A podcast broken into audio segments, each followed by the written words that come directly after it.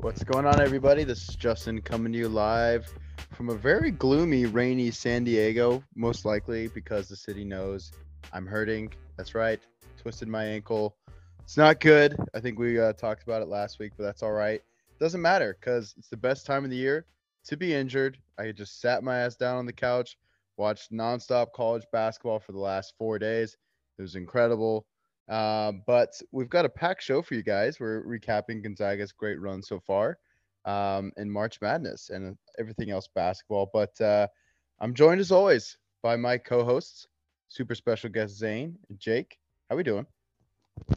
Paige, Zags are in the Sweet 16 again. You think I'd grow tired of it, but I never do. I'm feeling great this fine Monday. We're so excited to talk with everybody and talk Zags that we came a day early. So let's get into it, fellas. What's going on, gentlemen? Super special guest host Zane coming to you live from God's country, Spokane, Washington, on this beautiful first day of spring. The Zags are running train in the tournament, and Zane is running the streets of Spokane in preparation for Bloomsday. It is the toughest time of year for me, but like the Zags, I will press on. Can't wait to break down what was an absolutely electric first weekend of this year's tournament. Great Zag news, great news elsewhere in the brackets. Let's get to it, fellas. Absolutely. Great intro, boys. And we've got a two-thirds intern crew tonight. Koopy's probably busy making some more tiki masala, but we've got Zambi and Dan on. Fellas, how we doing? Hey, thank you, Paige. Zambi here, coming to you also from God's country, just a few degrees south from Z. Hell of a weekend, St. Paddy's Day, March Madness. Tons of fun here up in the SPO. Tons to talk about and ready to talk about it. And what is up, everybody? Intern Dan, coming to you live from Kirkland. We are tired today. We feel a little beat up from the weekend.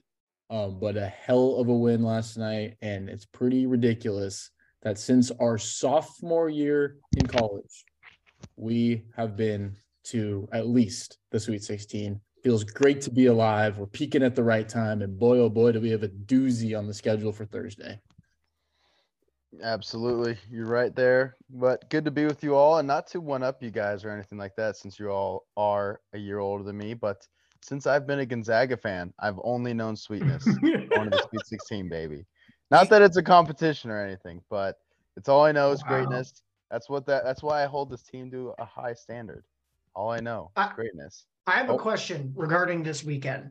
Did it feel like for some of you it was like the perfect storm of alcohol consumption, in the sense of we had a Gonzaga game on Friday. It's just a Friday, general, party day. First weekend of the tournament, St. Patrick's Day, also happened to be my wife's birthday. I felt like it was a little bit of a marathon for the past 3 days. Anyone else feeling the same way with the perfect storm? Exact same. On the Friday game day, I was at a rehearsal dinner, so free beers, free drinks, watching the Zag game. Shout out my cousin Joey. The venue had just True TV up playing the Zag games. He's not even a Zag fan. He just requested it. But wow. Yeah, I did not drink much at the wedding the next day because I was feeling St. Paddy's Day and that Zag first round win. Yeah, I was a good boy on Friday. I was driving my buddy to the airport late. Like he caught a red eye. So I sent it all on Saturday. I left it all on the field. It was my follow-up St. Paddy's Day. I knew the Zags had GCU in the bag. That was no problem. So I wasn't too worried about that. But I definitely left it all on the field on Saturday and was hurting, and I mean hurting, for the game on Sunday. So it was a good storm, though. I think my favorite part of this weekend was when Paige and I woke up on Sunday morning and reviewed the group chat from the night before. And I won't say what was spoken in the group chat, but I'll leave it at this. We both just apologized to each other and admitted our wrongdoings and went our own ways.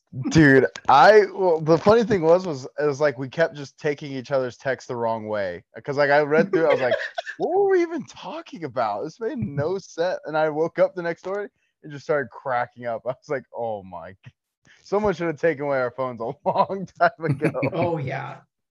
That was good stuff. That was funny. But yeah, go for it, Sammy. Sorry. I'm kind of in the same boat. Friday got out training, first phone call, booked my first meeting, so I was pretty amped. So Friday just sent it. But wasn't St. Patrick's Day on Friday, not Saturday? It was. Mm-hmm. Okay. Just had to get that out of the way. But yeah, I was feeling fine for the game last night, just a little stressful and lots of no lie.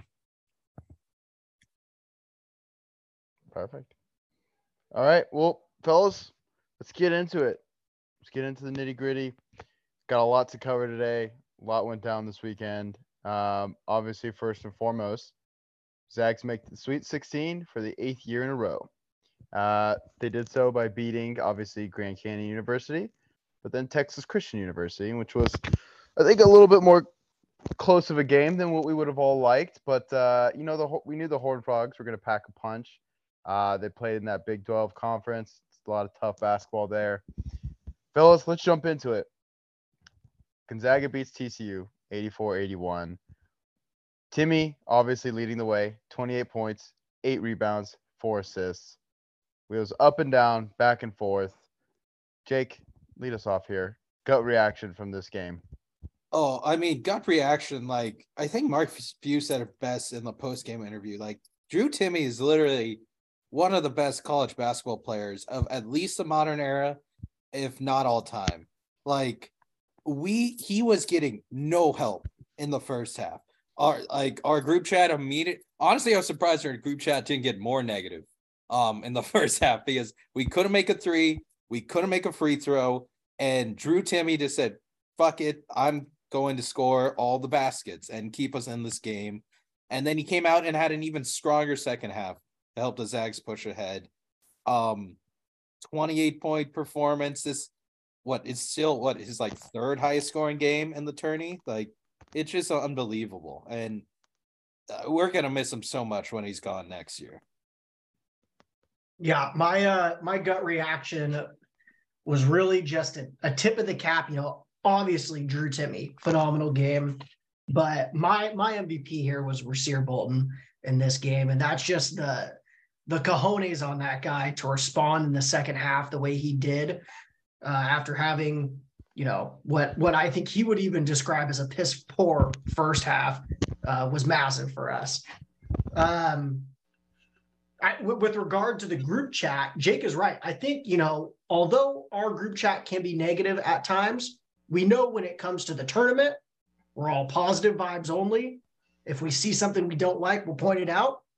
But generally, we're a little more level-headed and we just all want to win when it comes to the tournament. So first half wasn't great. Second half was monstrous.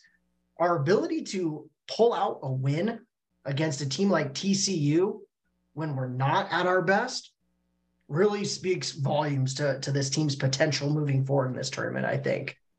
But for now, just tip of the cap to the lads to what I would describe as the three-headed monster of this game. Julian, Drew, and Rasir, those guys got it done with a little bit of a backup punch from Malachi Smith. Absolutely. Ooh. Big cojones from this team. Yep, I agree 100%. I will say it's there is one member not on the current Zoom who's a little bit more negative than the others. We won't name any names, but he knows who he is. So this is definitely the positive group here. And I think it's just more of a testament, and we can hop into the next part here. But I feel like I'm not as stressed with this team because they've constantly been in close games. It's like I feel like they're just going to gut it out. We've seen them do it time and time again. It's a weird place to be because we're used to just dominating. But it's almost like it might be a little bit stickier in March. I mean, we'll see how this team plays out, but I kind of like it. I like being the gritty underdog. What do you guys think? I mean, I think that the Zags take a little bit of pride in that because, I mean, even Timmy's interview last night, he's saying that the players, they're seeing what's being said online about them. And I'm going to screw up the exact quote, but, like, don't throw lighter fluid into the flames. Like, I think the Zags have a chip on their shoulder, and they're a little bit more gritty because we've definitely gritted out some wins this year. And so I think that kind of came to the national spotlight. Like, Gonzaga can play people, but yeah, no, I liked it. I still am when I woke up today. Absolutely. I think you guys are hitting the nail on the head everywhere, but really all this time of year is about is survive and advance. We found a way to do that when we could not throw a rock in the freaking ocean in the first half. And just, there was this belief, I think, from this team, from these players, that they were going to find a way to get it done. And I think it started with Rasir knocking down 1-3, just changes the whole vibe. Timmy was confident going to him. And then there was just no way that Drew Timmy was going to let a school from Texas end his college career, especially the way that they were talking about him, saying that his footwork's nothing special. They've seen plenty of other stuff. Gonzaga can't deal with the Big 12 defense. Gonzaga absolutely handled the Big 12 defense. We played better defense than TCU did, which I was very impressed by. Mike Miles Jr. was scary, very scary when he hit that 1-3, and then he was doing all kinds of talking and pointing. And then guess what? We didn't hear from that dude again for the rest of the game. Dialed into the game plan, took him out of it. And just, they were not going to be denied, man. There's a reason that Mark Few has been able to go to 8 straight. Obviously, it's his players, but there's something just about the game planning and just being able to get it done and dig down deep when you need it. And when you got a guy like Drew Timmy, he's just not going to let him loose. So it was absolutely awesome to see, and we get to get Julian back home to Vegas, baby. Yeah. I have a question for the group.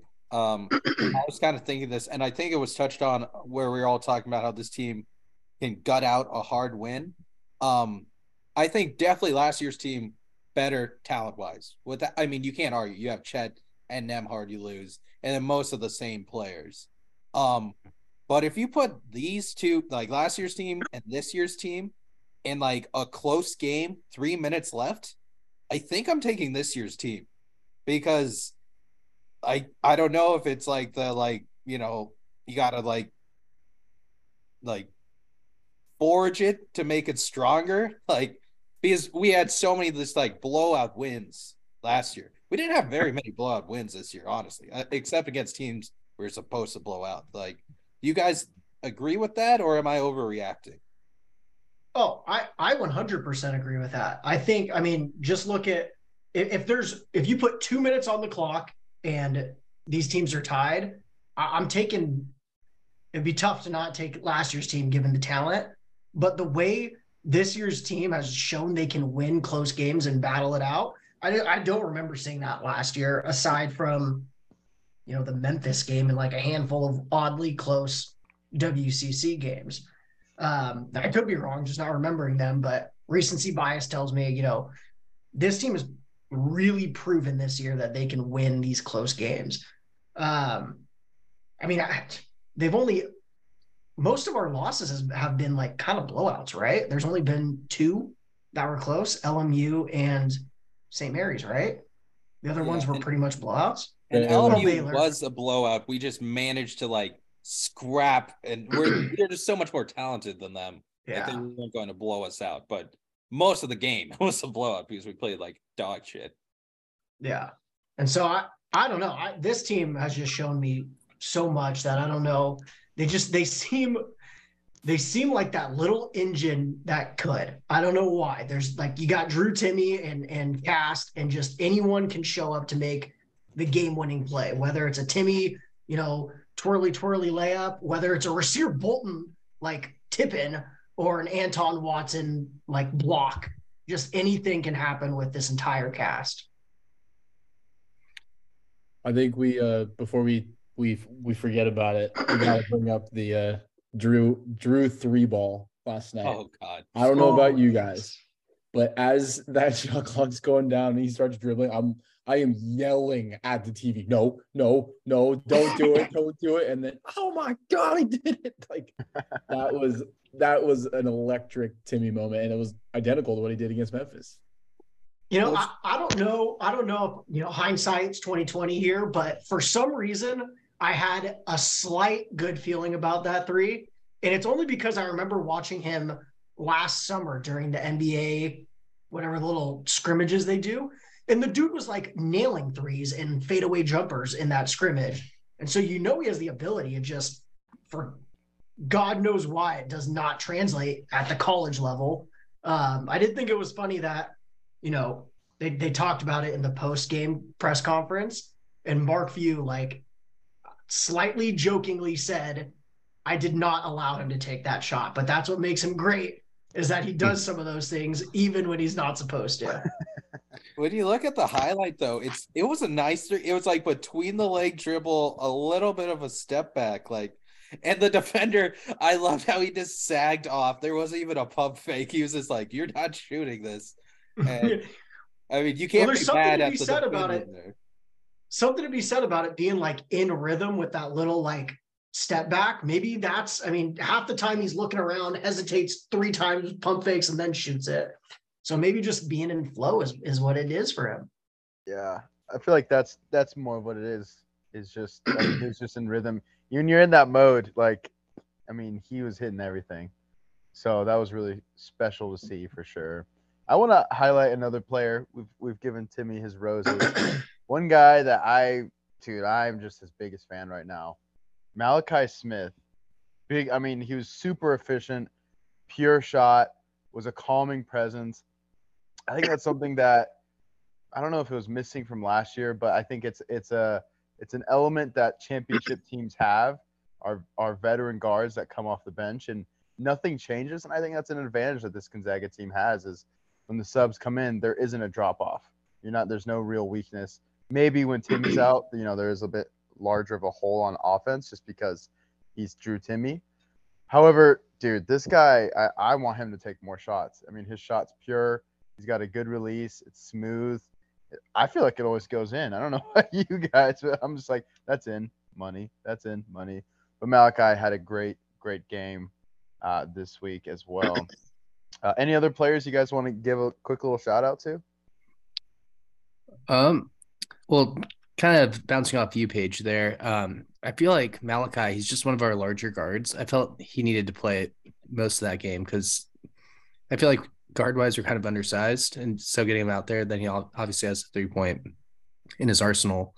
But I feel like I say it every week, but Anton, cool, collected. I don't know if you guys saw it, but he had like a little smirk after like a ticky-tack call and just kind of like walked away. I was like, oh, Twanster's getting in the zone. But yeah, shout out, pups. Go, Anton. I loved his redemption dunk after his total blown dunk. One of the best passes I think Bolton has ever thrown. It's like that full court dart. It was Suggs like between kind of two defenders, just right in the hands. And I don't know if he just jumped early or just didn't get a good starting jump, but this rejected by the rim. And I was worried there that was going to lead to like a TCU runaway. Like, you lose that momentum. TCU gets a bucket. I don't know if that was I think that was right before the Timmy three, right? Am I mistaken there, fellas? I think it was after. If in my brain, I feel like it's after. Mm-hmm. Okay, but then I think the next play we got a defensive stop, and then Watson got a breakout again and just threw it down. Like, God, he's just so fun to watch when he's confident. I think. Yeah. I think I'll go with another guy, the third guy here, who had the third highest, the plus-minus stat? Hunter Sallis, off the bench, had the third highest plus-minus for the Zags. Absolutely lockdown defense towards the end of that game.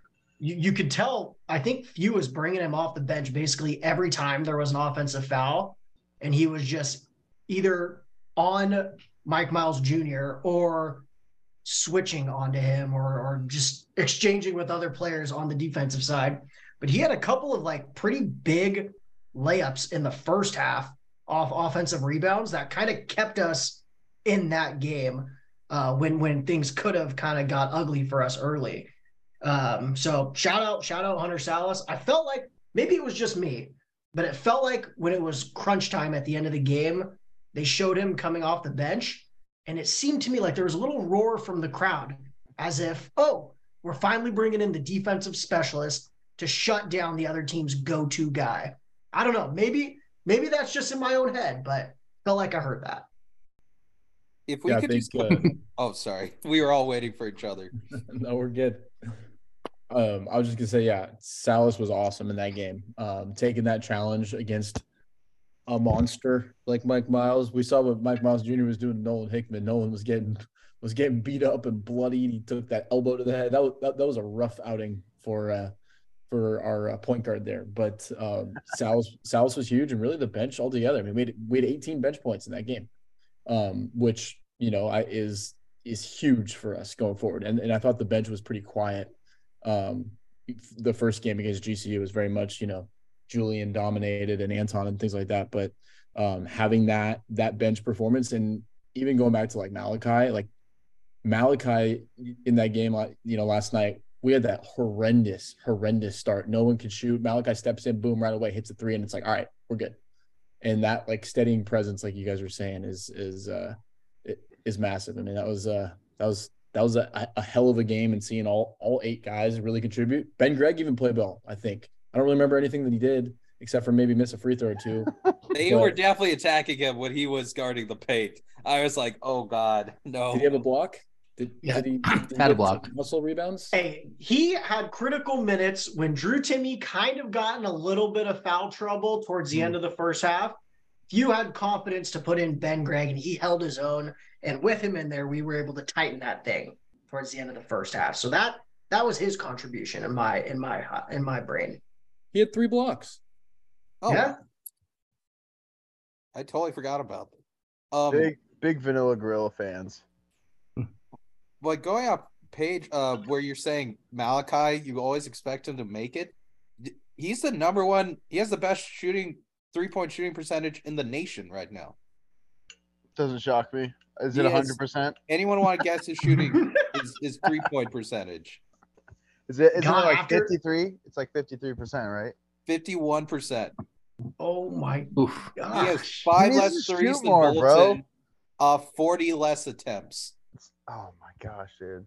That's just crazy. Like, and Bolton's shooting it very well. He's shooting 39%. Dude, he needs to shoot more. He needs like 4 or 5 attempts a game. One of Cooper's favorite things to bring up is that, you know, we need veteran guard presence on this team. Like, am I the only one who thinks that we have that with Bolton and Malachi? And, you know, it's probably more of a forward than a guard, but Strawther too. Like, I feel like we do have veteran guards on this team. Yeah, like our youngest guard is a sophomore, and Sallis is a Hickman. We played no freshmen. I think I understand where he's coming from, where it's, I don't know if he's comparing to the past, but like those guys aren't as I mean, Strawther's obviously incredible. Maybe they're not as impactful as some of the other, you know, grad transfers or later transfers we've had. Maybe that's what he's talking about more of. But they are older, you know, and that does describe a veteran for sure. Well, what I love about our guards is I think TCU tried pressing us like for the first time with 4 minutes to go, and we immediately broke the press, and it ended in an Anton Watson dunk, right? Mm-hmm. Yeah. So like I remember in the past, Lord save me, when Josh Perkins was like younger and they would press him, it was like a guaranteed turnover every single time. That is not the case with this team. I like, if you press us, you're fucked. We're gonna break your press and we're gonna score in 5 seconds. Yeah, literally everyone can pass the ball and dribble decently on this team. Wow. Yeah, that is a big plus. I think it's I was talking to my dad just comparing Gonzaga to Arizona, and Arizona's difference is they start 2 centers. We're not going to name them because some people on this podcast still have love for one of those centers. He still got a double-double. It was Kirk Chris's fault. I don't want to hear from you, Jake. I don't want to hear from you. They lost to Penn State. He absolutely dropped and fell to the floor in that game towards the end, and it was embarrassing. That's because Chris is like wide open. He's like, I better throw it into triple coverage, like at his ankles. I'm not getting into this right now. Elephant hands trying to catch the ball. Yeah. Anywho, the thing is every player that Gonzaga played, minus probably Ben Gregg, and just to your point, Jake, they can all handle the rock. You know, I mean, obviously not in a all in varying capacities, but you know, if Drew has the ball or Anton has the ball, whatever it might be, it gives you a lot of versatility to break those presses and things like, and be flexible when a team tries to throw a wrench at you or a curveball at you. And Arizona did not have that. I think we found out they do not have that. I got a question for the pod real quick. Yeah. Who would you guess had, because we talked about our defensive performance against TCU, who would you guess had the highest defensive rating last night? Anton. I'm going to say Strawther. I'm going to say Rasir, weirdly. I don't know why. I feel like you're trying to trick us here. Drew Timmy. Nolan Hickman. What? Had the highest defensive rating last night. Wow. Yeah. He got being concussed. Yeah, he got some CTE going on. I feel like Mike Miles Jr. was making some, you know, crazy shots, but for the most part, I was pretty happy with the way we guarded him. I felt like, you know, I don't know if it's more credit to the rotational defense that we had going last night, which I really like, unless it completely breaks down and leads to a wide open layup. But I feel like Timmy is like slowly getting better at this pick and roll defense with his hedging. It was like a major problem early on, but I kind of like it right now because if they feed that guy, Anton Watson's down low waiting for him, kick it out for a three, and we're starting to get better at that rotation. Yeah, we are. We're doing a good job, too, of just cutting off the corner, like not letting the ball carrier turn the corner and, you know, get that easy penetration. And also, speaking of Timmy's defense, how about that block he had on Mike Miles? That was electric. Oh, that was sick. So sick. Yeah, no, that was all good stuff. I think, and we'll probably touch on this a little bit later, but I think we had the benefit of knowing the main guy that was going to hurt us this game against TCU was Mike Miles. So sending a hard hedge on him was a lot easier than what we're going to face in UCLA, unfortunately, because UCLA's got guys all around, and they're probably going to have Jaquez or Bona setting those screens, maybe even Singleton. I don't know. But going to be a tougher task on defense for sure. But guys, any closing thoughts on TCU and this matchup? I mean, I don't think we got to talk about the last play of the game, right? Oh boy, Jake, do you want to take the mic? The fucking parlay buster. I think everyone on this pod had a little cheddar on the spread, which was at 4.5. Sallis goes the line. We're up 4.7 seconds left. I'm like, you just need to make one. Shout out Sallis. He was a championship. Silky smooth. 2 for 2. 6 points. I'm like, that's it. It's safe. It'll just be past 10. Game over. TCU proceeds to roll the ball all the way. It got past half court, I believe. And totally understand it. You're trying to win the game. You're not trying to foul. No one approaches the ball. It was the longest roll of my life. And then I'm like, well, there's still no way they're going to make it. TCU guard grabs it, throws it up. Not a bank, just beautiful swish. And just the whole pod just, oh, man. That was a brutal end to a otherwise pretty good gambling weekend. It almost ruined the game for me, if I'm being quite honest with you. Like it almost ruined the enjoyment of what should have been just pure euphoria after the Zags, you know, keep the Sweet 16 streak alive.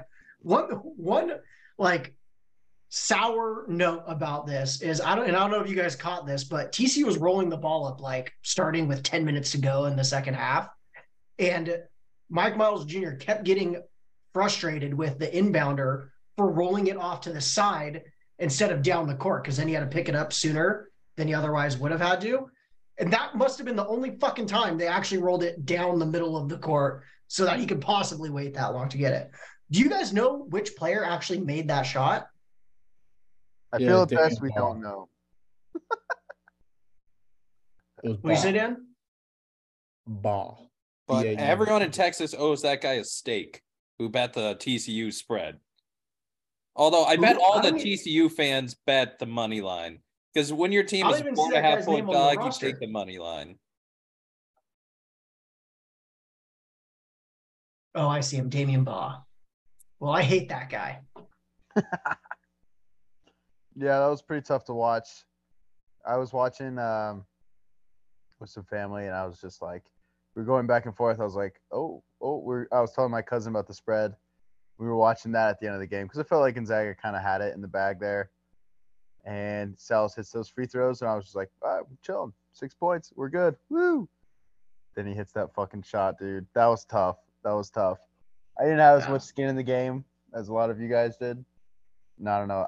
I feel like all of us were pretty even besides our leader, our fearless leader, Jake. I was leveraged. Also, Strawther played a good game, except that was the laziest inbound pass I have ever seen. Oh. That was tough. Bounce pass right up the middle with two TCU guards around. I was like, oh, God, are we going to – at that point, spread's out of my mind. I'm like, we just need to finish this game. Yeah. And I want to have one of the worst March Madness moments in, like, recent memories. Well, it was terrifying, too, because if you looked at our team, it looked like everyone was pissed at Julian for that. Like, Nolan Hickman had his hands on his head like this. Anton Watson was basically, like, yelling at him. That had the potential to be like a like a Morrison inbound kind of play right there. Oh. Good thing we had a cushion. That's what cushions are for, right? That was a terrible pass. Good thing we made our free throws down the stretch, baby. Not in the first half. Down the stretch. Yeah, that was tough. Anywho, glad that we were able to get that dub. Spread aside. I think we have to bet on the next game, boys. What do we think? Keep it rolling? I'm retired. I'm 100% going to bet on the next game. Are you kidding me? Hey, we can't. We won. We have to keep doing it, guys. Yeah. You can't just take away mojo like that. Well, you know what? I might be able to do it because, and I'm going to lead into another segment here, because I got a little bit of toss around money these days thanks to a miracle hit, bet of the year, the secret bet of the year by Jake Gilman. That was...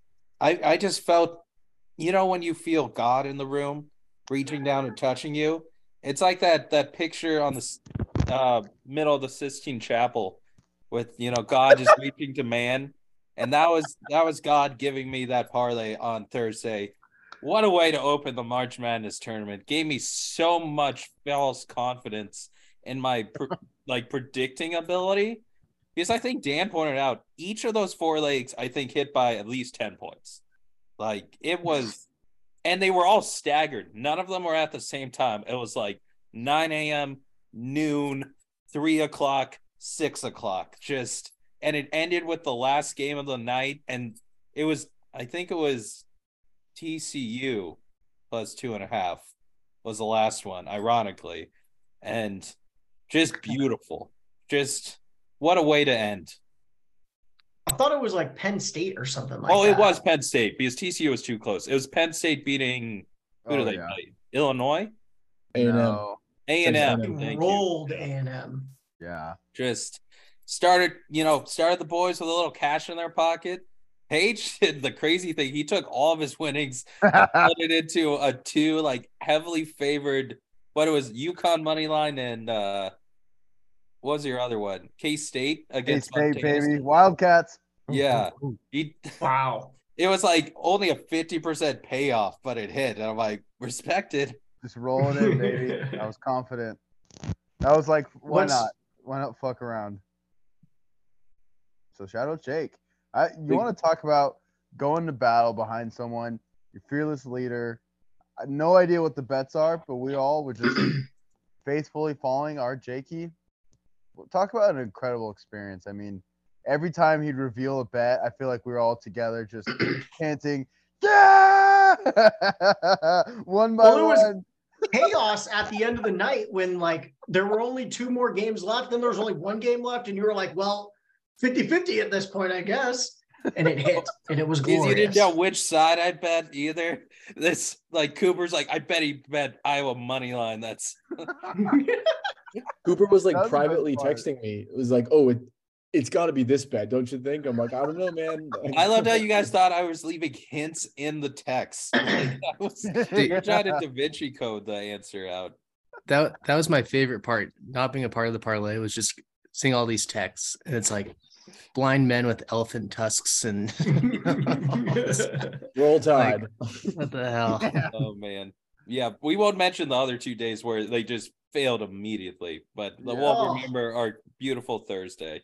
Well, I think, and Jake, one day of the tournament I've ever had is like just waiting for the next text to roll through. Yeah. And it's like we're watching a beatdown, and it's like next leg check. We're like, let's fucking go. Oh god, that was fun. Well, Jake can confirm. I think I've placed a parlay, at least one, every single other day since then, and they have ended on the first leg. Every single one of them. Oh yeah, and somebody the Kentucky one was brutal. Oh god! Talk about another brutal backdoor cover, or backdoor. Yeah, I guess they did the over under, whatever it was. Yeah, we move on and we focus on the Zags. Yep. So we can we're expecting a guest on, correct? So we can just cover this until Will hops on, right? Will said he's 15 minutes out, so maybe we just keep going into we can either just really dive into GCU, which we should probably touch on, or we can just go into UCLA, and then when Will Lynn comes on, we can ask him about that Zag environment in Denver. I'm kind of team UCLA. What do you guys think? Yeah, I'm UCLA. GCU seems like such an afterthought after TCU. Yeah, let's just give Strawther his flowers, though. 28 points. True. I said 10 assists. He definitely had 10 rebounds, but in the GCU game, he was hooping. Oh, Baja's getting some extracurriculars in. Was anyone nervous at the start of the GCU game? The start, no. After the first 5 minutes, it was sort of like, what is going on? Credit to GCU, the crowd, at least on TV, felt like it was very in favor of the Lopes. And I did not like that. It felt like we were battling the world in that game, and that was a little bit concerning. For some weird reason, and maybe it's because I watched all the upsets from, the entire weekend, for some reason I was a little more nervous in the Grand Canyon game at halftime than I was the TCU game. What? As soon as we took the lead, I was fine. The middle of the first half, I'm surrounded with people at this party who no one's a Zag fan, and I know I can't just ruin the party because I'm so pissed if Gonzaga loses. But I was pretty frustrated. I was chilling. It was nice. I was in a big bar, and the Purdue game was on at the same time. So no one was paying attention to the Gonzaga game. So when I was sweating a little bit when it was close, I was like, oh, it's all right. Purdue's about to lose. So we had that covered. And but by the time that game was over, we were up like 10. So I was like, oh, we're chilling. All good. No one saw that. I think we were up 20 after the Purdue game ended, honestly. Because I remember I only had one TV. So I was just like, well, fuck, I'm not going to miss a 16 seed beat a 1 seed. And so I turned back and we were up 20. Yeah, that game was very much an afterthought, especially with that Purdue debacle going on. But I think from a start perspective, that was some of the most electric 2 minutes of basketball I've ever seen. I think they had 4 turnovers and 0 shot attempts, and we were up 8-0. It was just like, whoa, these guys are about to get blown out of this gym. But then, March Madness happens, team settles back in. But Julian, man, that was so cool to see for him. Just because his tournament, last year was very, very disappointing. So for him to get off the schneid early, get some confidence, and then some of that I think carried over yesterday when he was able to finally get going a little bit in that, second half. I think one thing with GCU, I don't think the broadcast really mentioned anything. Isn't Liam Lloyd still on GCU, or did he transfer to NAU? He's on NAU now. Okay. That's why. He keeps hitting buzzer beaters at NAU. I've seen 2 highlights this year of Liam Lloyd just either forcing overtime or sending his game. He's a clutch shooter, unlike other coaches' sons who might be on other teams. Are we done with True TV moving forward? Yes, True TV does not get any more games for the rest of the tournament. Back to Impractical Jokers. Yeah. But that was more importantly, some brutal broadcasting for at least Grand Canyon. We're done with those broadcasters because I cannot stand Avery Johnson. Get Avery Johnson out of my face. He says like just incorrect things about our team. Okay, there was one play where Nolan Hickman got a steal and made a layup. In the very next possession, he said Hickman has yet to take a shot this game. I was like, what? Did we just tune out for the last 30 seconds of the game? Yeah, we have actually good announcers on Thursday. Although we do have to deal with fucking Stan Van Gundy, who's very annoying in college basketball. But we do have Kevin Harlan, so that's great. Yes, Kevin Harlan had the call of the year already. Yep, call and reaction with that video.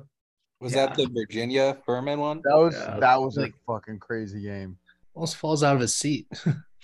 Yeah. Stay on track, boys. Stay on track. That was a segue because Kevin Harlan's calling our game on Thursday. Yep. So let's jump into it, boys. Gonzaga, UCLA, Chapter 3. Technically, what is it? Chapter 5. I think they played 5 times all time. But recent history, starting out with the bubble, the buzzer beater. We all know it. But let's not forget the beatdown of Vegas. The Zags, the Bruins are headed back to Vegas. They've headlining the same players, Watson, Timmy versus Jaquez, freaking Tiger Campbell, with all of his hair still there. But round 3 feels like the winner of this game can make a seriously deep run. In my opinion, I feel like both these teams have a really good blend of depth, experience, explosive offense, good defense at times, caveat with the Zags. But let's jump into it, guys. Let's review UCLA, what they did this last weekend. Beat UNC Asheville 86-53, kind of an ass whooping there. But they only beat Northwestern by 5, 68-63. Maybe Northwestern's packing a punch. Maybe they're not. But fellas, I mean, what do we think? First initial thoughts before we get into keys to the game, so on and so forth. I mean, you gotta show UCLA the respect they deserve this year. You know, they've only lost they lost 5 games, the same amount we did. No bad losses, which I would say is the main difference between us and UCLA this year, where, you know, we had that LMU loss, and then I know it's not a bad loss, but people put St. Mary's at home there just because they don't respect the WCC, but. I mean, Illinois, Baylor, Arizona, USC, and Arizona again. That's a pretty good record. They are led by Jaquez, who KenPom has him as the second best player for efficiency in the country, behind Zach Edey, who is no longer with us.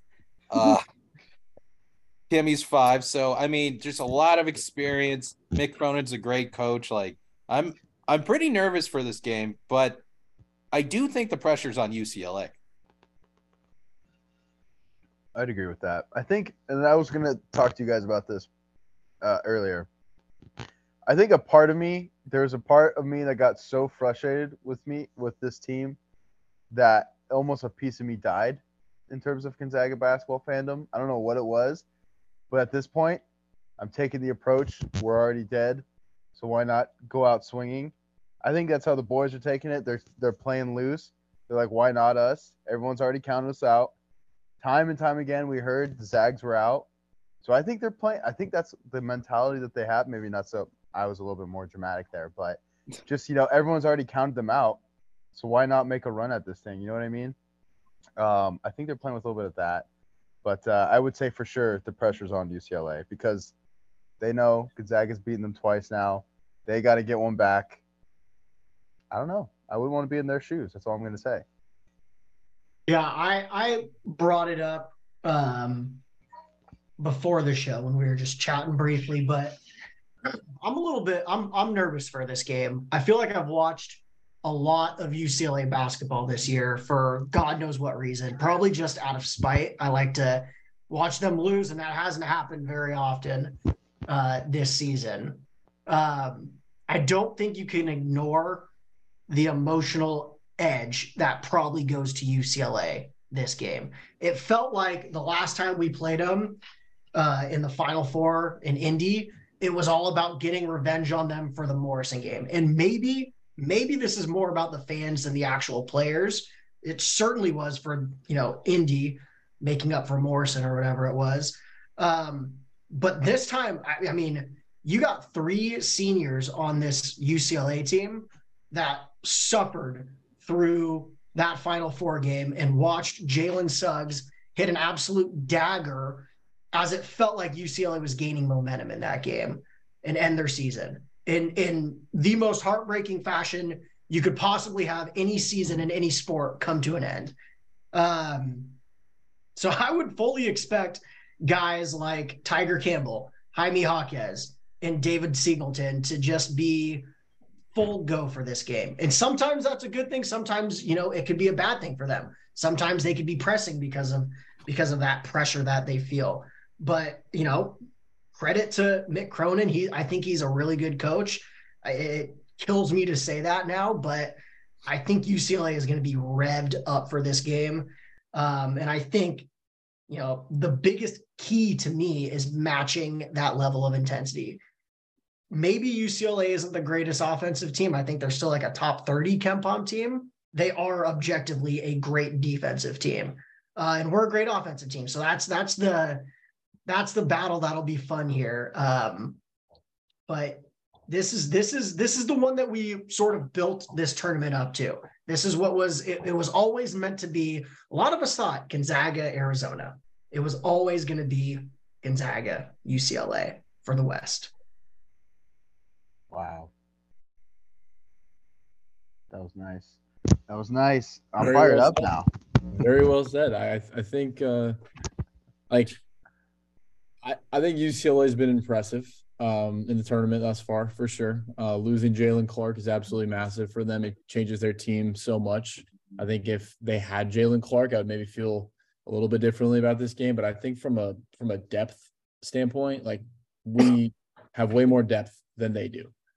We have guys that are, even more experienced than they do. They play at least three freshmen, Amari Bailey, Dylan Andrews, and Adem Bona. Who, I think Drew Timmy with a freshman big man, I think he's going to spin that dude around, get him in foul trouble, frustrate the hell out of him. And I think that our experience plays big in that regard. And then you counter that with the fact that, a point guard matchup of Tiger Campbell and Nolan Hickman, like, Nolan's got to be a whole lot more effective than he was against TCU. I don't think – did he have, 2 points, one assist? He played good defense, but, he's got to give us more than that against Tiger Campbell. Yeah, I think that's a really good point. Hopefully it's a good experience because Mike Miles is a lot better than Tiger Campbell in my opinion. So maybe that bodes well for him. Fingers crossed. Very different point guards, though. They are. Mike Miles, big-time scorer. Tiger Campbell, that dude is so fast, and his handle is insane, and his ability to find is, I feel like his IQ and his ability to see the court is maybe better than Mike Miles Jr. His change of pace is crazy, where he can just go full speed, stop, then go again, and suddenly, the defender is lost. Yeah, those are all fair points. Maybe it's more of a redemption perspective. I don't know, because I think Mike definitely got the better of Nolan when they were matched up. But definitely a matchup that's going to be huge for this game. And I'll tell you what, Nolan Hickman is getting put through the fucking grinder this postseason, having to guard that cat from GCU, Rayshawn Harrison. Yeah, I think very good player, 18 points a game player. Yeah, then he had to guard Mike Miles Jr. Now he's got Tiger Campbell. And it ain't getting any easier for the rest of the tournament. So Nolan Hickman is going to have to age 10 years before our eyes in a week. I think it's going to be huge for our guards going forward. I mean, you got Campbell, and I think Sallis is going to be huge in this game to slow down Mr. Campbell. And then, looking forward, if we make it, if we're lucky enough to make it that far, when you're getting Anthony Black / Nick Smith Jr. or Jordan Hawkins and whoever else UConn has. So it's not going to get any easier for these cats, but I think they're up to the task. They're playing well. But let's get to keys of the game. We kind of already have started that, I suppose. But what are your guys' keys for this game and / Zags win if? I think Zane hit it on the nail pretty well, that we have to come out and match their energy. I think that combined with solid post play with Timmy, Watson.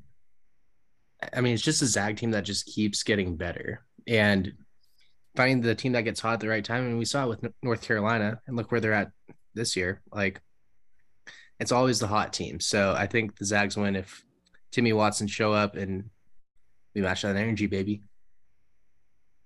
I love that. I'll kind of bounce off that. I think energy needs to be there. And then I think this needs to be Strawther's, like, coming out game. This is in Vegas, in his hometown. It's going to be, primetime TV, best in the West. You're going to be going against Jaquez. This is your chance to show you can be a first-round pick. Like, I think if Strawther has a 25-plus point game, I think he's taken in, like, the maybe 25 to 18 range in this draft, just with his scoring ability. And I think, Dan, you're absolutely right. I think Timmy will get his. He always does. But UCLA is so good on both sides that we need scoring for more than just Timmy. And I think if Strawther has one of his confident Strawther games, we're a very, very hard team to beat. I like that a lot. I think that's one area where we can have a clear mismatch is Strawther versus who. Obviously, if it's Jaquez, it's a little different, but I think it'd probably be Singleton or maybe Amari Bailey, the freshman. So I feel like that's advantage Zags there. So that's definitely a mismatch where it'll be very important to exploit. But I think for me, I think the Zags just have to keep the train rolling. I think they just have to continue to play the controlled basketball that they're playing. Definitely don't get into the turnover battle because UCLA obviously plays great defense.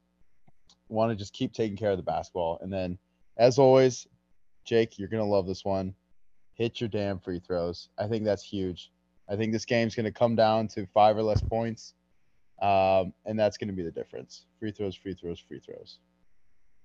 Yeah, I think one of the keys to winning this game is to throw that first punch early. I'm just kidding. That's a little homage to Cooper right there, just because I know that's one of 3 things he would say if he were on this show right now. In all seriousness, I think this game is going to be won and lost in the paint for Gonzaga. The Zags are the best offensive team inside the paint in the country. UCLA is the best defensive team inside the paint, which is shocking because they like we've mentioned already, they have so many freshman bigs. If we can get, those starting freshmen in trouble down low, it's going to be a long night for UCLA, and they're going to have to fucking grind their way to a victory. They do not have – their tallest guy is listed at 6'10". After that, it drops off quickly, and a lot of those guys just don't even play after that. I mean, and then it's Hawkins at 6'6". So that if we can establish a post presence in this game with Watson and I mean, Timmy will establish himself. That is going to be a serious issue for UCLA, but UCLA is going to be up to the task. I mean, they've done it all year, so you would think that they're going to be able to do it again. I think matchup of the game though has to be Hawkins versus Strawther.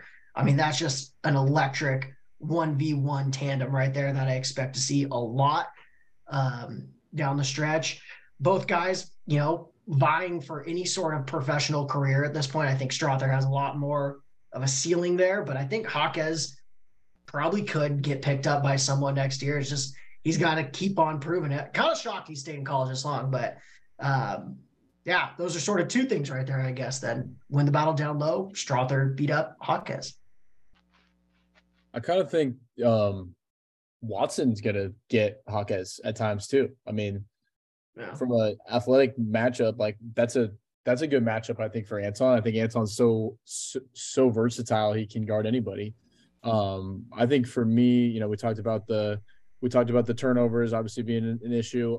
I don't think that we can blatantly miss wide open shots the way that we did against TCU yesterday and still win that game. I think UCLA, you know, it's going to be tougher to get good looks. So we've got to capitalize on those open ones when we get them.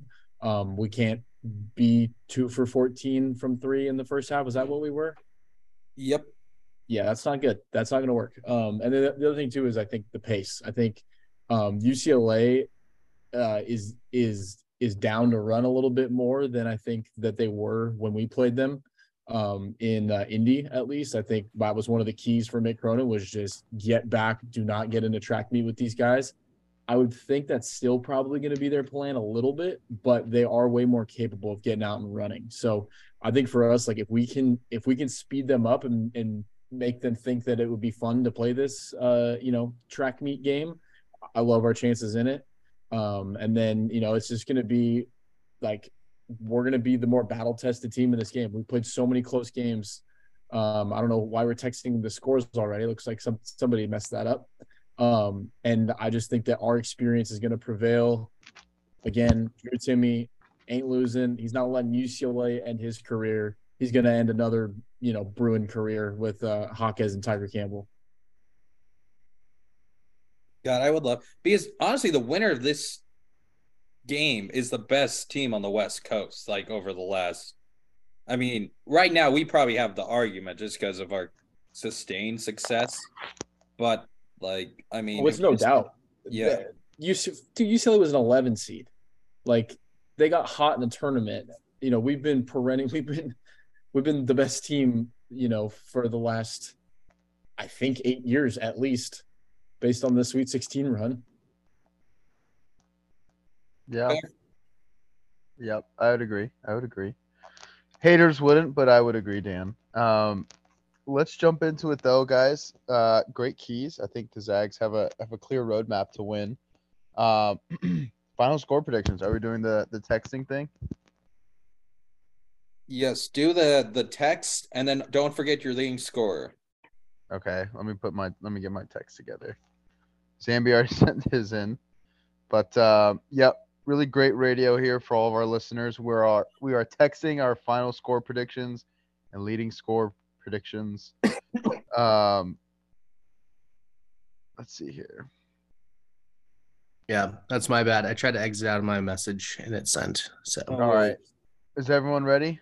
Yeah, don't forget to send your leading scorer, Zambi. Yep, on it. All right. You ready? 3, 2, 1, go.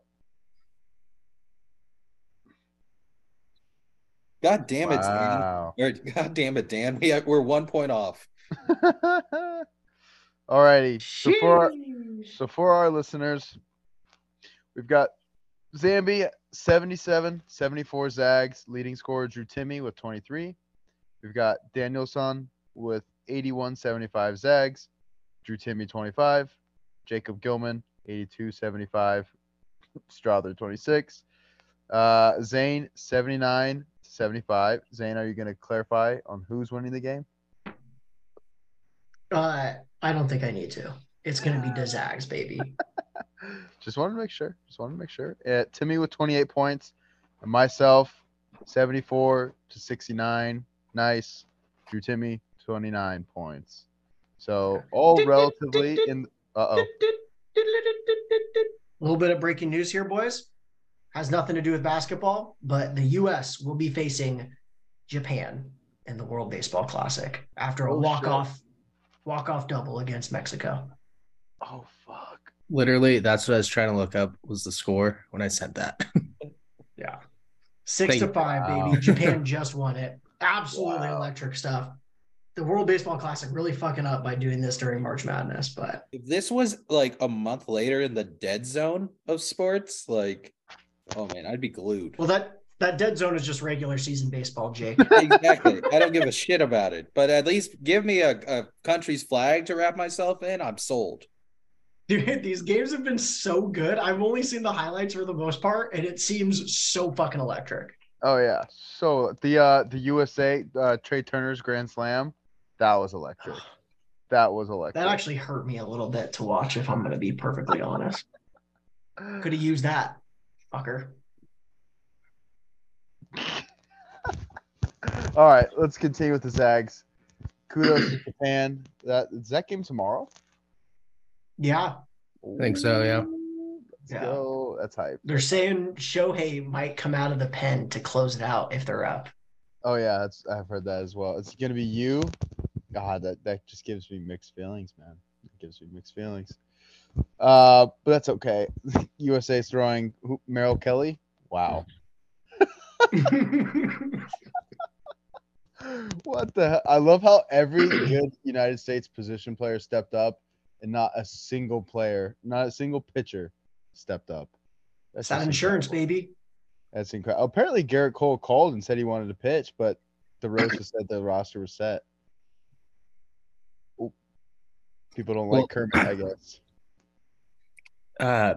No, so I was watching a little bit of the Mexico-Japan game today, and is their left fielder, it's like Araneza? Rosarena. So he was born Cuban, but then applied for Mexican citizenship, and then he DM'd the president of Mexico saying he wants to be on the Mexico team, and then boom.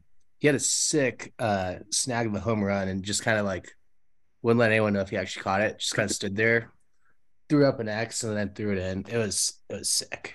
The crowd was going crazy. Yeah, I saw that live too. That was pretty crazy. Rosarena, 100% Mexican, no doubt about it. He loves the culture. It's incredible. I had a lot of free time today, as you guys know, so I watched his like pregame interview. I think he called that he wanted to rob a home run in the World Baseball Classic. Oh, hell yeah. He's like, I want to do that. And lo and behold, he did it. But, all right, we've got our score predictions, boys. Last thing we can cover here before Mr. Will Lynn hops on. He said I hit him with the U up text, and he says he's one block away. All right, this is the longest. He's probably on a bike, isn't he? Because he's in Denver. Oh, God, he screams bike home from yoga class kind of guy. Oh, he's in his little yoga fits, got his yoga mat tied to his back. Yeah. He's got his bud with like two chopsticks holding it in the back. Oh, God. Yeah, it's the worst. Real quick, boys, we can touch on this real quick.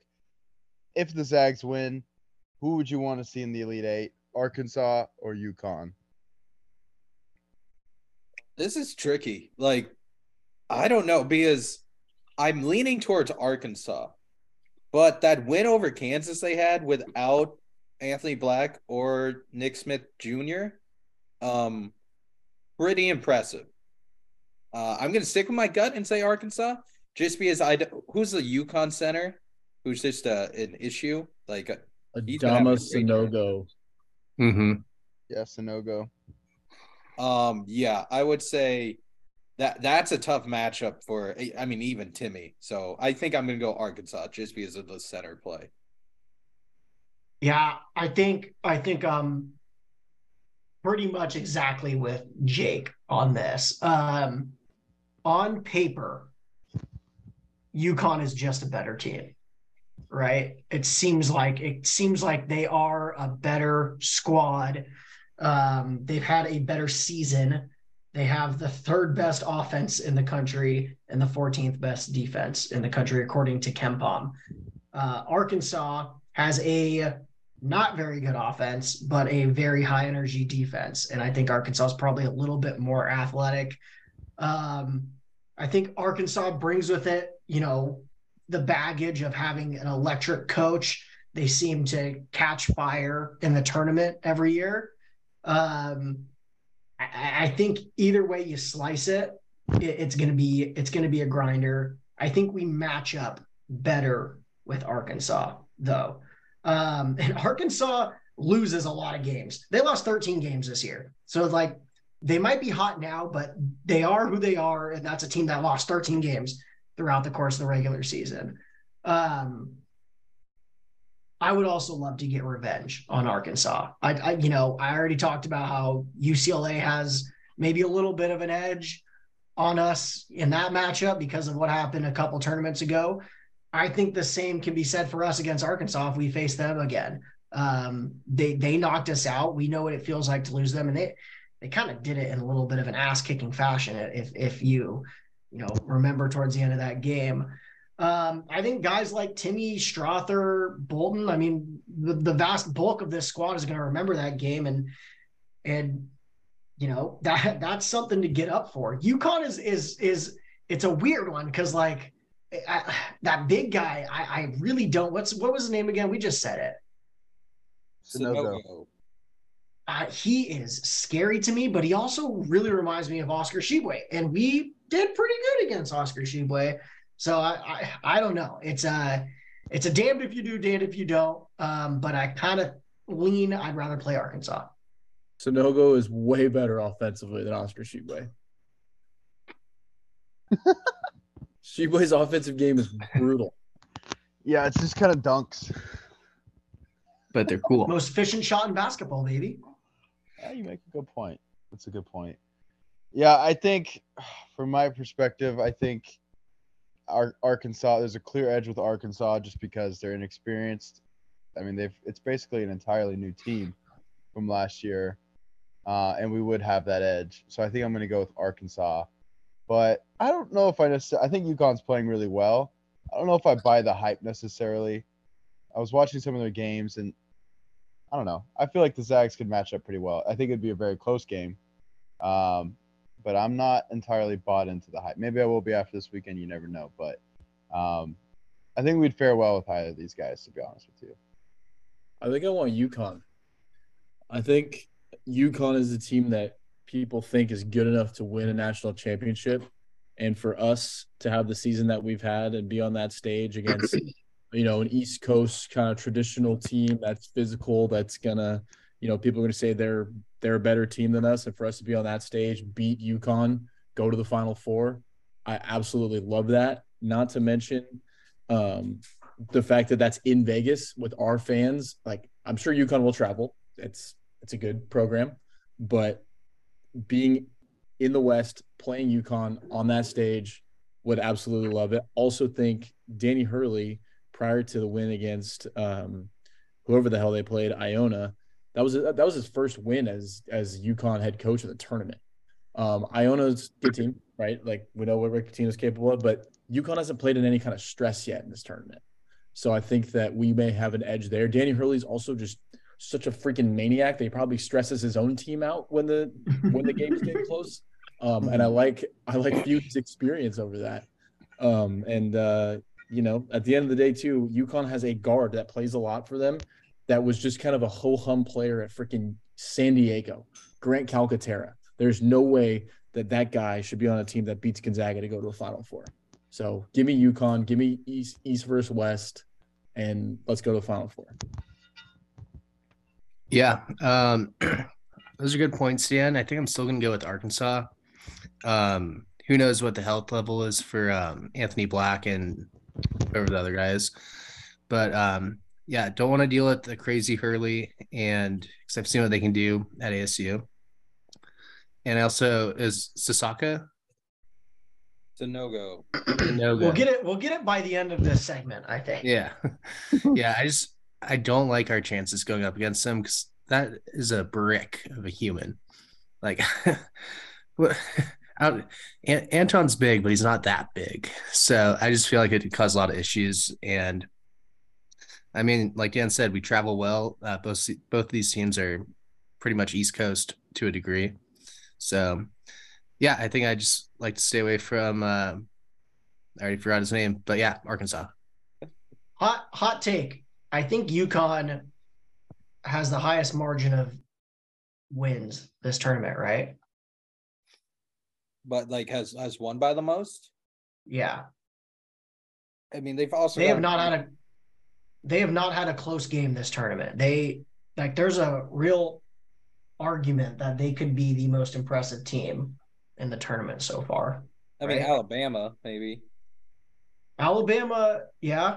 Okay. They played Alabama worse teams because they're one seed, but I think also UConn drew very nice matchups for their style. like in both Gales. I mean, who would have had the Gales beating UConn? Guy would have been an idiot.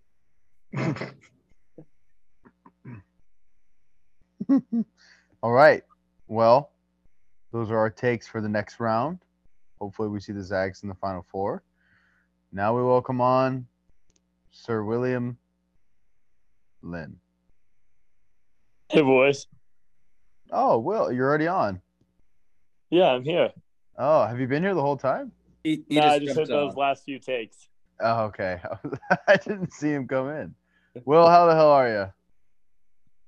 You know, I'm surviving. I took my PE exam and wasn't able to do anything for 6 weeks, which was not ideal for me. But I timed it perfectly so I could take my test and watch Zag basketball. So there we go. Nice. Are you feeling relaxed after your yoga session? Oh, I'm feeling limber and loops. Can you settle a debate for us? Did you drive or bike? Oh, I drove. It's not nice enough to bike yet, but I will be biking in the next month or so. Yeah, you will. Yeah. We no, Will, are you a hot yoga kind of guy? Oh, come on. You can't be. You got to keep it hot. How you gonna get that sweat on? I'm all about that sweat. Well, speaking, you don't like that, Jake? I don't like that. I lived with you a year. You're sweaty enough. But speaking about sweat, you were in a packed house last night for that Zag TCU game. Just give us your take on it. What was the environment like? What was the crowd? How was the vibes in the arena? You know, for my first March Madness game, it's different, right? You're not used to sitting around enemy, and also the fact that there was the Baylor Creighton game right in front of it. So it's kind of, you know, it's a weird energy. You have some Zags scattered. You also see some TCU people, other people that are just there to watch the game. We had a few Duke fans around us, which was very confusing. Not that we said anything mean about Duke or anything. I would say the atmosphere was lively. I think the Creighton Baylor game, I think, got the energy of the building nice and loud. There was a lot of Creighton fans there, so, you know, glad to see another Jesuit team win. And then we were not in the like Zag section, but behind the hoop, which was a fun, different experience. Got down low, and we got rowdy after it. You know, I was sitting there with Lunny and Sean Palermo, so you know they know how to keep the refs active. Let's put it that way.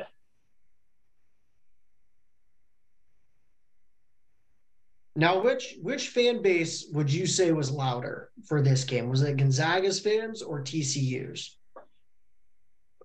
So I would say the TCU fans definitely had their chance in the first half. I was hearing their defensive chant most of the game. But when it got into that second half and we started rolling, you were hearing the Zags for sure. And they were right behind the bench. Most of the Zags group was right behind the Zag bench. And they were getting rowdy for sure. And, you know, Timmy was encouraging it heavy. So I think we were louder at times. I mean, I couldn't really hear how loud we were because I was also screaming.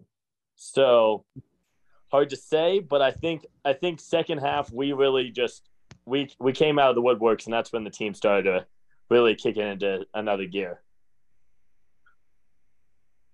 What was your favorite play in the game? What was the play that like just got you off your seat, jumping in the air, you know, with that ultimate Frisbee vertical you have? I would have to say there was two plays. The first was at the end of the second half. I think first half. We were down. We weren't playing great. And then I can't remember the exact play, but I think it was a dunk by, I think, Watson. And it was hype because it was like we finally cut that lead down. We were kind of trailing all the first half. And then finally seeing them play the way that they were supposed to, cut it down to, I think at that point, 3. So that was pretty hype. I think that was a good, what we needed going into the second half. And then I think the hypest was when Timmy hit that 3, because it was like, it was needed. And I saw them kick it out, and I'm like, there's 5 seconds on the clock. What's his plan? And then to see Timmy step back 3, you know, that just rattles in. You're like, okay, it's game time now. So I think that was the defining moment of the game. That was when I felt pretty comfortable that we had in the bag. What was halftime? Lane, oh, whoa. Breathe, boys, breathe. Everyone wants to talk to Will. Right, you go, Dan. Okay, I'll go first. Will, nice to see you here. Thanks for jumping on, first and foremost. You're welcome, Dan. Love to hear from you. Let's see here. Post game, did you guys in the arena get the Drew Timmy interview with Andy Cott where he set the internet ablaze, including my parents, who were just appalled that Drew Timmy dropped an F-bomb on national television? We did not stick around. I don't even know if they did that interview, but I don't think they were like broadcasting it through the arena, from what I can tell. But I will say this to your parents, that they should have read the article about Drew Timmy, where they talk about how Drew Timmy has continuously dropped F-bombs in various interviews, and so it's really not that out of character that he dropped it on national television. That's very true. I mean, didn't LeBron James do that recently? He did. True. So Timmy is about the same level as LeBron. I think LeBron did it when he broke the NBA scoring record, but this is pretty comparable. I mean, Timmy broke the scoring record for Gonzaga, so right? I mean, true. I think that's basically the same thing. Man, yeah. Will's going to have – it's your new Aflalo is better than Kobe debate. Timmy is the better player than LeBron. I mean, you heard it here first. Hey, love it. Well, Will, I will have to say Baja does recognize your voice. He says hello. Oh, hello, Baja.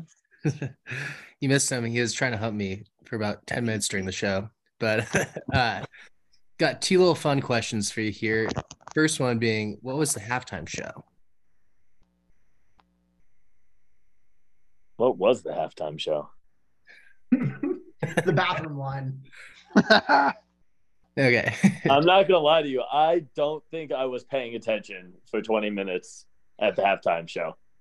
I will also tell you guys that Erica Harper was sitting next to me, so I was not really focused on the halftime show. Hey. No judgment. I hope she's a listener. She's a huge fan of the pod. Huge fan. I hope her ex is a huge listener too. Oh, this is getting spicy. Damn. Will, can I ask you another question to get back on topic here? Yeah. Go ahead. After seeing the Zags pull out that W, how are you feeling about them going to Vegas and taking on those mighty UCLA Bruins? You know, I think we have a good matchup against them. I think it's going to be a fun game. You know, the only worry is that they got a lot of guys on that team that remember the Final Four game, and they remember the game last year where we went in there and destroyed them. So I think they're going to come in ready to play, but I think if we keep playing the way we've been playing defensively, I think we can easily beat them. And we play our game. I thought that even in this game, you know, I don't know, in the first 2 games, I've noticed that our shots haven't been falling, but we stick to our defensive pressure. Sometimes it gets a little lazy, but for the most part, they're sticking to their defense, and eventually shots start falling. And Timmy's just got to be him. And I think Anton's got to keep playing the way he's been playing too. I think he's had a phenomenal postseason. So that's what I think we'll need for the Bruins, is just to play the defense we know we can play. And then just let Watson and Timmy really do what they need to do, because I'm pretty sure the Bruins still have two big men out. Is that correct? They're really only missing their one guard, Jalen Clark. Their other guy that was hurt, he's back. Oh, he's back. Okay. They still don't have a ton of depth inside. Okay. Despite a tragic injury at the end of that game, absolute travesty. You would have thought the poor kid career ended on the floor that night. Turns out he's fine. He was acting like it. Sounds like a UCLA Bruin to me. And then, I think I was hearing you guys talk about, going into the next round, going to the Elite Eight game. The only reason I would like to play Arkansas is just because that's the team that took us out last year. And that's just nothing more redeeming than taking down the team that took us out last year. But it would, and UConn scares me a little bit. It would be pretty electric if we got that revenge over Arkansas. And then Mark Few took his shirt off in celebration to mock Eric Musselman's bitch ass, who is way more about him than his actual program. I cannot stand Musselman. Sorry, that got me fired up. Ooh. Mark Few wouldn't do that. He would just praise the Lord and go into the tunnel. That have a beverage or two. Will, I got a question for you. Speaking about beverages, anyone who knows you knows that you are a master mixologist. We saw the videos with you and your father during COVID. What was Will Lynn sipping on before the game on Sunday? Oh, dude, we kind of got after it. I'm not going to lie. The drinking started early. We started with some Pacificos. We didn't want to get too out of it. But eventually we got to basically some Palomas, Ooh. Nothing like a nice tequila drink to keep the energy live. That's what I really need. I need something to keep me up going. Were you at a Mexican restaurant before? What? We had a Mexican restaurant or? No, we were just walking the streets. There's a Lambert Square in Denver. You can drink on the street. So a little cocktail bar. Had to make us up a drink, drank it there in the streets. And then to my chagrin, I took a fireball shot before we went in the game. I was not happy about that one. Then we just got after it, boys. I'm not gonna lie, we were just down in Coors Lights like they were water. Well, they are water. Yeah, exactly. So if you had to rank consumption levels between you, Palermo, Lunny, and we can include Erica, how would you rank them? Oh, I'm going to have to put Lunny right at the top because that man doesn't know how to drink. Not a lot of question there. Probably closely followed by Sean and then me and then Erica.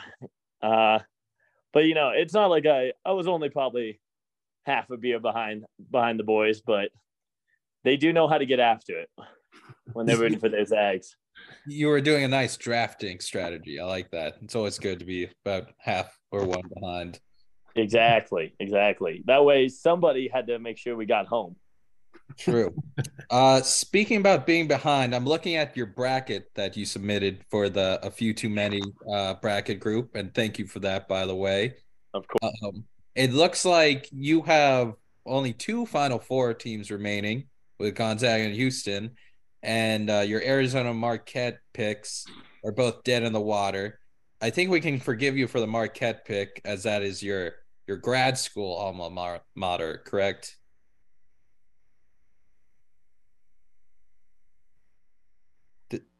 Will? Yep. You're muted. I think we lost him. He's a rookie. Man, he's super sensitive about it. There we go. Is that better? Can you hear me? Yeah. I went with my gut this year, boys, and that was mostly just a gut of faith. I was like, I would love to see Arizona or Marquette play Gonzaga in the finals. Did not think that they were going to get beat in the second round, but I was very optimistic to think that Marquette was going to go all the way. I'm not gonna lie. It's okay. I think everyone's East bracket is just completely destroyed.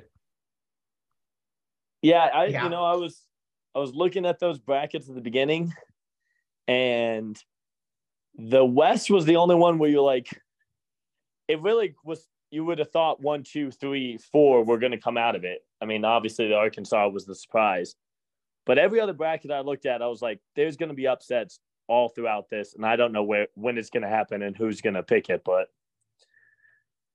I mean, I knew Purdue was losing in the first or second round, regardless of what any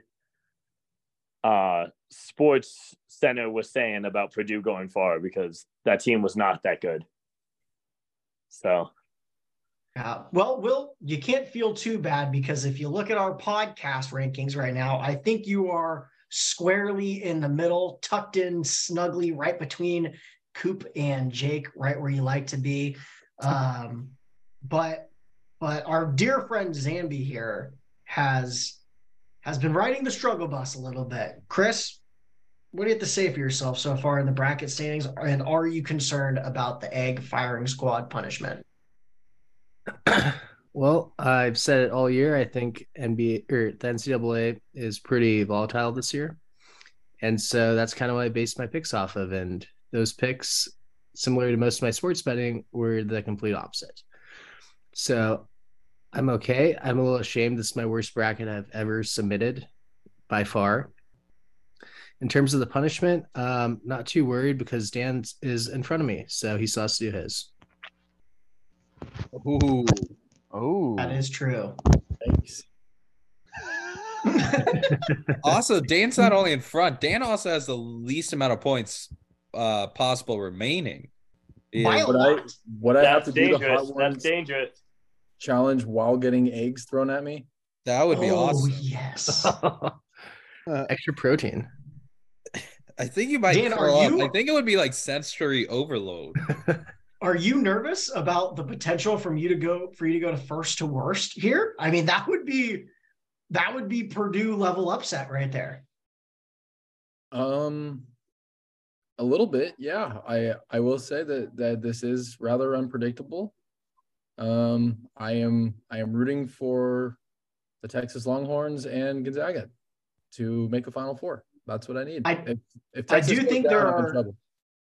I think there are three hot seats right now, and it's Dan, Zambi, and Paige.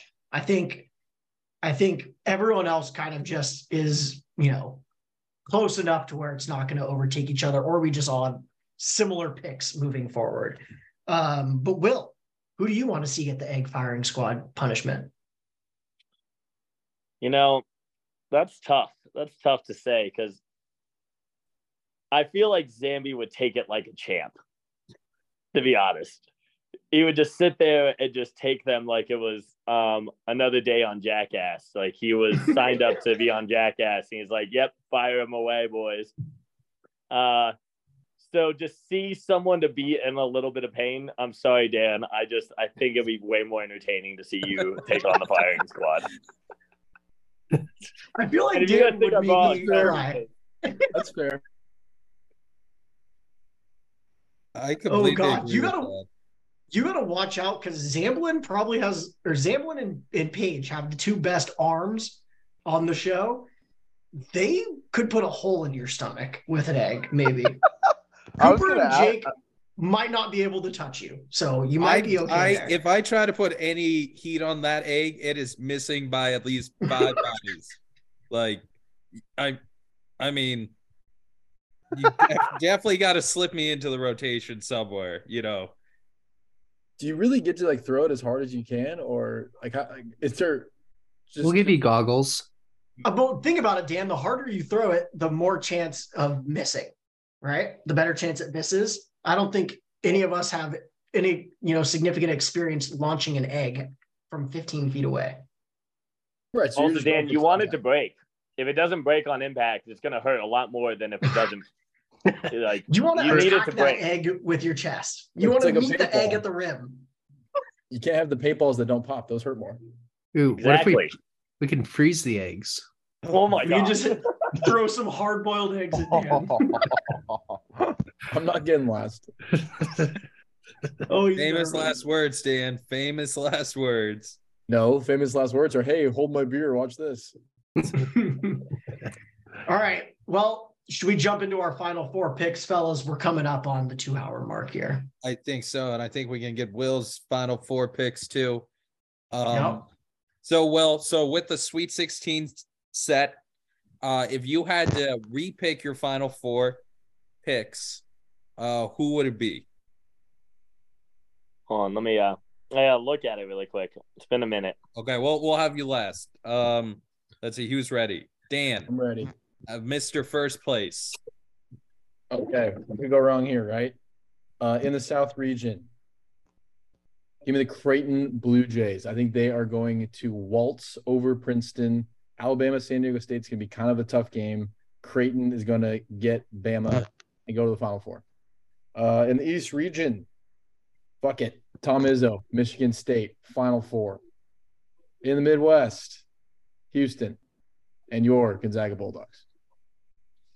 Beautiful, beautiful. And we'll only focused on Final Four just because we'll save our final predictions for when we're closer. It's not like they're going to be accurate anyway, besides the Zag leg. So let's move down. Will, are you ready or do you want me to go? Yeah. Okay. No, I got it.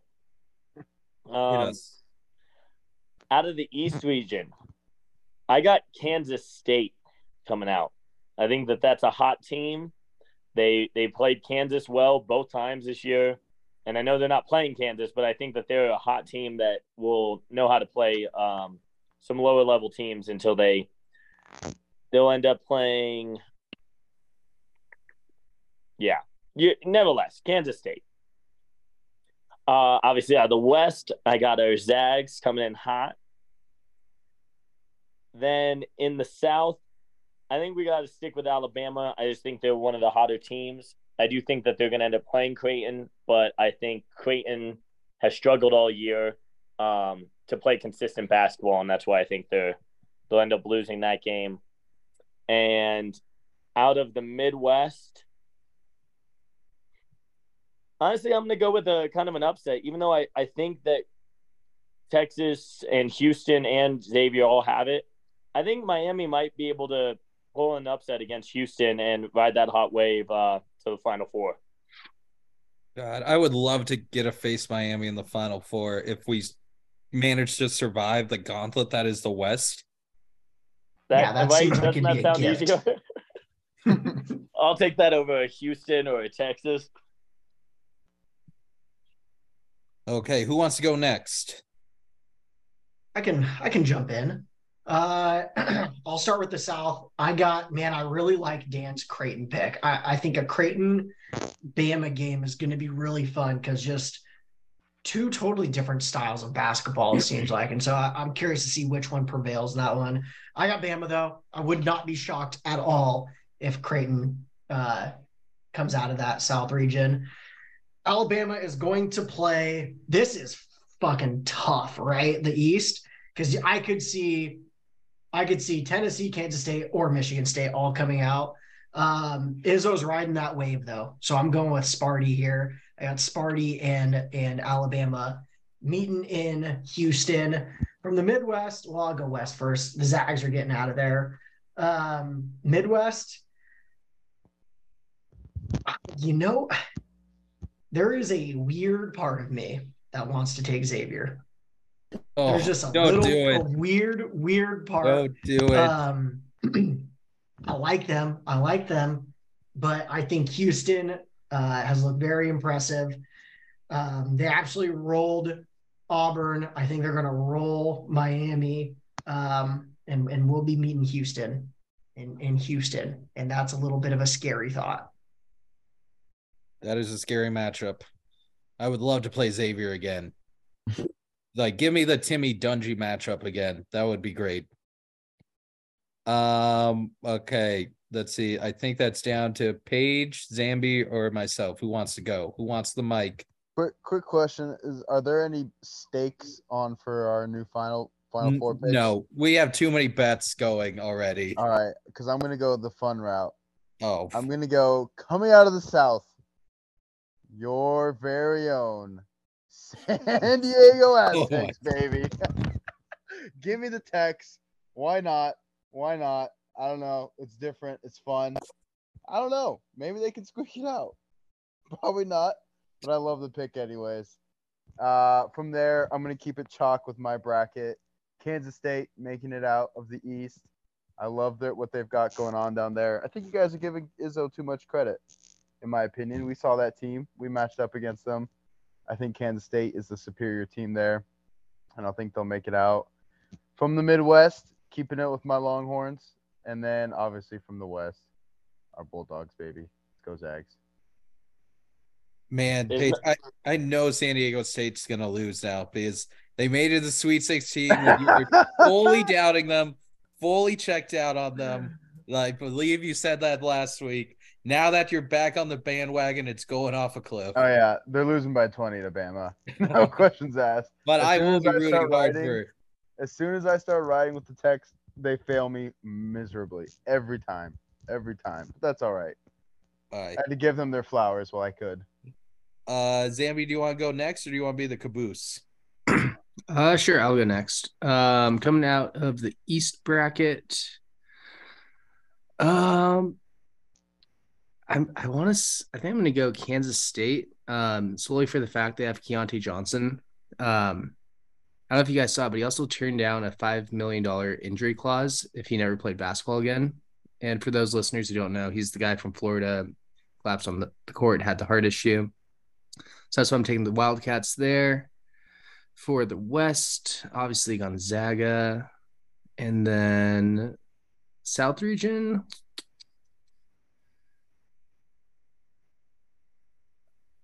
I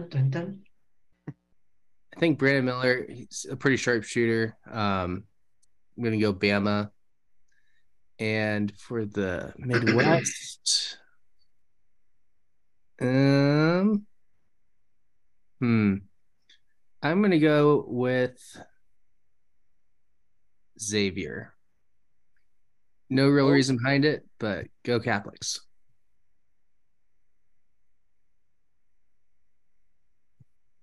And you did Bama for the South, right? Sorry, my computer froze. Oh, yeah. I thought everyone was being quiet about the Brandon Miller joke. Oh, man.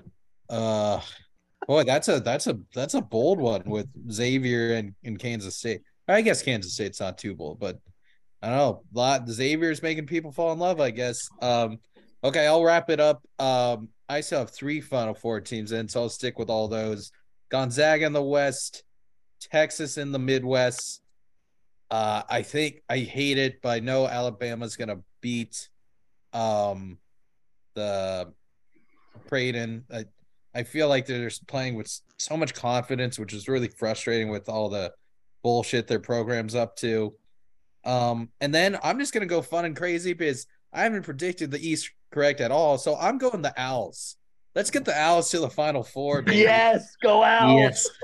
The amount of people in the country who would be rooting for the Owls against Alabama in the Final Four, it would basically be everybody, including like half of Alabama, which is just Auburn fans, like against Alabama. And I hope that happens.